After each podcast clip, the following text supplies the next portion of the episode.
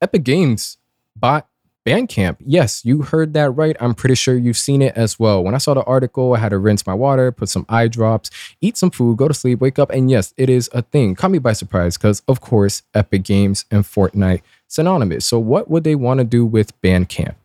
And real quick, before we get into the negatives and potential positives from this, let's talk about numbers a bit.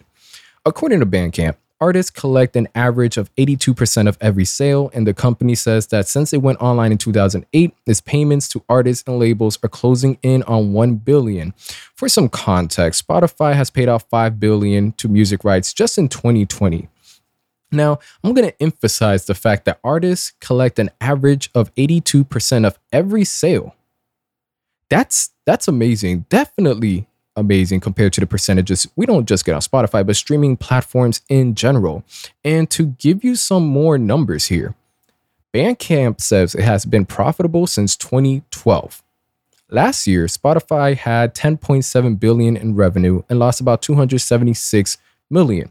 Now, I wanted to, you know, give you guys these numbers. So if you're not familiar with how Spotify runs, you know, uh, Spotify or streaming platforms and the number side of things and Bandcamp, now we get a bit of a foundation. So Bandcamp, I, I'm gonna strip the title, not strip, but you know, take some inspiration from the website I'm getting this on for reference. Economic Times.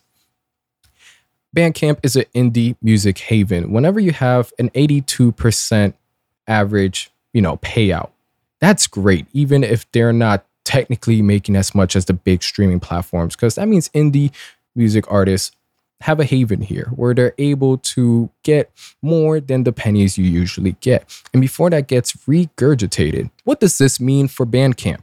Seriously, what does this mean for Bandcamp? Seeing as how if a company buys another company isn't for the sake of, well, it has a good reputation, so I want to look good too. It's, I could definitely make money off of you and expand you in some way.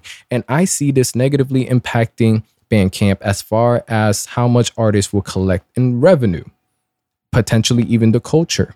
However, one of the positives that I want to speak about is Fortnite's online presence, gaming presence, and music preference when it comes to the virtual concerts. Now, we know the infamous Travis Scott performance on Fortnite. And honestly, that opened my eyes a bit to the future and not for the future of the metaverse, but just in gaming, how we can have virtual artists perform in there and how accessible it could be. Now, with the Travis Scott event, it drew in about 28 million players to his virtual performance, and obviously, not every artist is Travis Scott. But if Epic Games is developing a way to where they could sort of have this direct direct pipeline from Bandcamp to Fortnite or any other games they potentially have in the future, to where it's like, hey, we could do an artist of the day, artist of the week, artist of the month. Give them a stage in Fortnite. Well, they will be performing. I know it sounds a bit rough, sounds a bit raw, but I could see this as a great innovative step forward with some payoff, not just for the sake of, you know, how would I say, presence for the artist's attention. But if we could retain the payout that Bandcamp has been giving out, the culture, and more likely, you know, Epic Games is going to want to take some of the money that uh, Bandcamp has been getting. But if we could retain some of the values and principles that's been established by Bandcamp and a healthy payout for artists in this new direction, this is an exciting future. Now, unfortunately, I would I'm not as optimistic as I would like to be. I definitely see them, uh, even though Diamond's the CEO right now. I definitely see I don't see him being the CEO.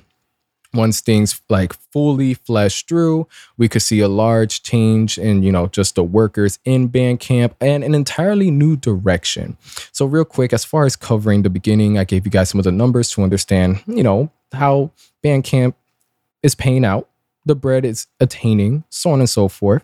And, you know, covering the direction Epic Games could go for this. And unfortunately, the downside that could stem from this Bandcamp, the indie music haven, can potentially get crushed, changed forever, or it can help guide Epic Games. And, you know, I don't want to say just Fortnite, but most likely it's going to have some integration with Fortnite and pave music and video games in a direction we really haven't foreseen to be I would even say casual but regular. Yo, your favorite Bandcamp artist also happens to be performing on Fortnite tonight at 8. Tag a few, uh, make a post, tag a few friends, and for that, you know, to be a thing, I'm really excited for that potential for that potential reality. Everything else, as far as money, hey, we'll see how it goes from there. Thank you guys for tuning in. I don't want to re I don't want to give you too much I wouldn't even say false information, but I threw very specific numbers. I gave you a quick general idea how this is going, just because if I'm not too familiar with, uh, for example, Bandcamp, I don't want to sugarcoat or regurgitate a bunch of filler to make it sound, you know, like, oh, this acquisition, breaking down every little, detail. I don't know too much. Not much has been said, but it is worthy, you know, to for it to spark a conversation, a conversation of uh, potential change in both the positive and negative manners. Now, I know I've been chopping it up for too long. I'm gonna let you guys go. Thank you for tuning in. And again, I will continue to give you guys more streaming service news, things like this. And I'm out.